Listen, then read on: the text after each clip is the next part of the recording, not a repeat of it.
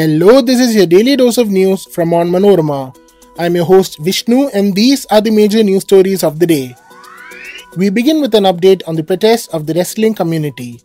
Delhi police will file an FIR against Wrestling Federation of India chief Brij Bhushan Sharan Singh over allegations of sexual harassment by seven women wrestlers. Operation Kaveri 326 more Indians arrive in Jeddah from Sudan en route to India. Chhattisgarh police say the improvised explosive device used in the Dantewada blast was planted by Naxalites two months ago. Jia Khan suicide case, court acquits actor Suraj Pancholi from abetment charge citing lack of evidence. Supreme Court reprieve for Raja, court stays disqualification judgment.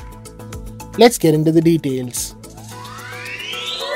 The Delhi police apprised the Supreme Court on Friday that it has decided to register an FIR over sexual harassment allegations leveled by seven women wrestlers against Wrestling Federation of India chief Brij Bhushan Sharan Singh.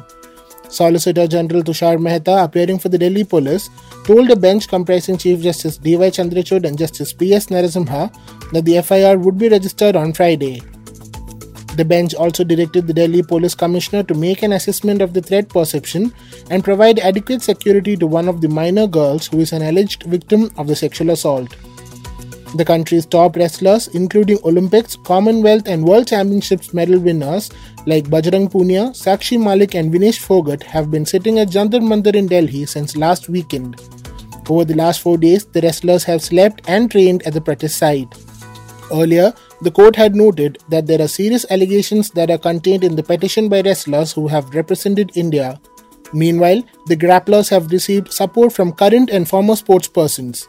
Olympic gold medalist Neeraj Chopra, India women's hockey captain and Padma Award winner Rani Rampal, and tennis ace Sania Mirza have extended their support to the protesting wrestlers. They expressed their support to the grapplers a day after Indian Olympic Association President P.T. Usha came down heavily on the wrestlers for hitting the streets to resume their protest instead of approaching its athletes commission to lodge their complaints against Brij Bhushan.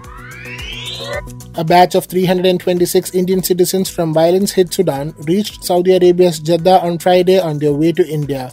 This is the 10th batch of evacuees who arrived in Jeddah on the Indian Navy warship INS Tarkash.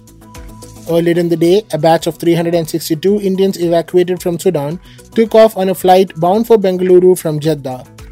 Many of them belonged to Karnataka's Hakki Pikki tribe. The government is evacuating Indian citizens from violence hit Sudan under Operation Kaveri. There are around 3,000 Indian citizens in Sudan. Since April 14th, the African nation has been facing violence after fighting erupted between the nation's army and paramilitary forces.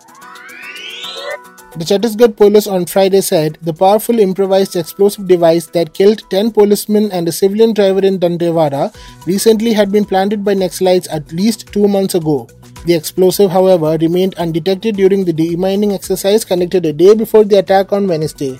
10 personnel belonging to the District Reserve Guard of Police and a civilian driver were killed after Naxalites blew up a multi utility vehicle which was part of a convoy carrying security personnel in Aranpur police station area of Dantewada on Wednesday afternoon.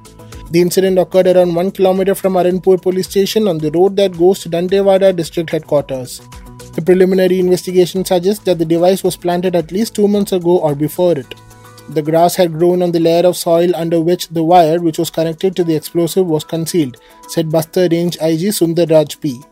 The explosive weighing around 40 to 50 kilograms was used and it seems that it was placed 3 to 4 feet beneath the road by digging a tunnel from roadside according to the IG.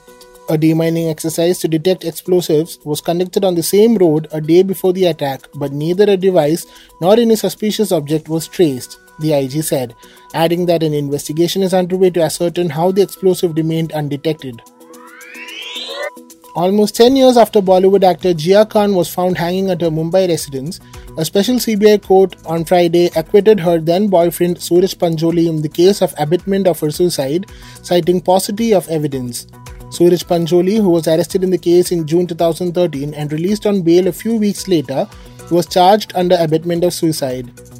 Jia's mother Rabia Khan, on hearing the court's verdict, said judgment was not surprising and her battle to seek justice for her daughter will continue. Suraj, son of actor couple Aditya Pancholi and Zarina Wahab, was present in court with his mother when it passed the judgment. Jia, an American citizen, was found dead at her Juhu home on June 3, 2013. Police later arrested Suraj on the basis of a six page letter purportedly written by the actor before taking the extreme step. The CBI had alleged that the letter seized by the Mumbai police, which probed the case initially, was written by Jia Khan.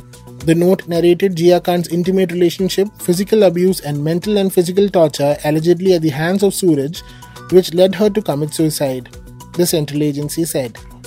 Rabia Khan, a key prosecution witness in the case, told the court that she believed it to be a case of murder and not suicide. During a deposition, Rabia Khan had told the CBI court that Suraj used to subject Jia to physical and verbal abuse. Rabia Khan also told the court that neither the police nor the CBI had collected any legal evidence to prove that her daughter had committed suicide. Suraj, in his final statement filed before the court, had claimed the investigation and charge sheet were false, adding that the prosecution witnesses testified against him at the behest of complainant Rabia Khan, the police, and the CBI. Suraj, in his final statement to the court, also said that Jia was suffering from depression since 2012 and had in fact cut herself on her arm in November 2012. He claimed that he had informed Rabia Khan about this incident. The Supreme Court on Friday granted a stay on the decision to invalidate the election in the Devikulam constituency and disqualify A. Raja as MLA. The court granted a stay till July when the case will be heard again. Till then, Raja can participate in assembly proceedings. At the same time, the court also clarified that he will not be allowed to vote on any bill. The Kerala High Court had annulled the election of CPM candidate A. Raja from the Devikulam reserved seat during the 2021 Kerala Legislative Assembly poll. The court found A. Raja ineligible for scheduled caste reservation as he is a Christian convert from an SC community. The second place Congress candidate D. Kumar had filed a petition in the High Court challenging Raja's victory. The petition had claimed that Raja, who is a Christian, contested the election by submitting false documents to prove he belonged to a scheduled caste. The High Court had ordered that Raja face trial in the case. Earlier, the Supreme Court had granted a stay on the verdict for 10 days to file an appeal, but later it was dismissed due to the error in the appeal. That brings us to the end of this episode. Thanks for listening to Daily News Tours, hosted and produced by me, Vishnu, with technical support by Brew Studios. Follow onmanorama.com for detailed updates on the latest news and be sure to come back tomorrow.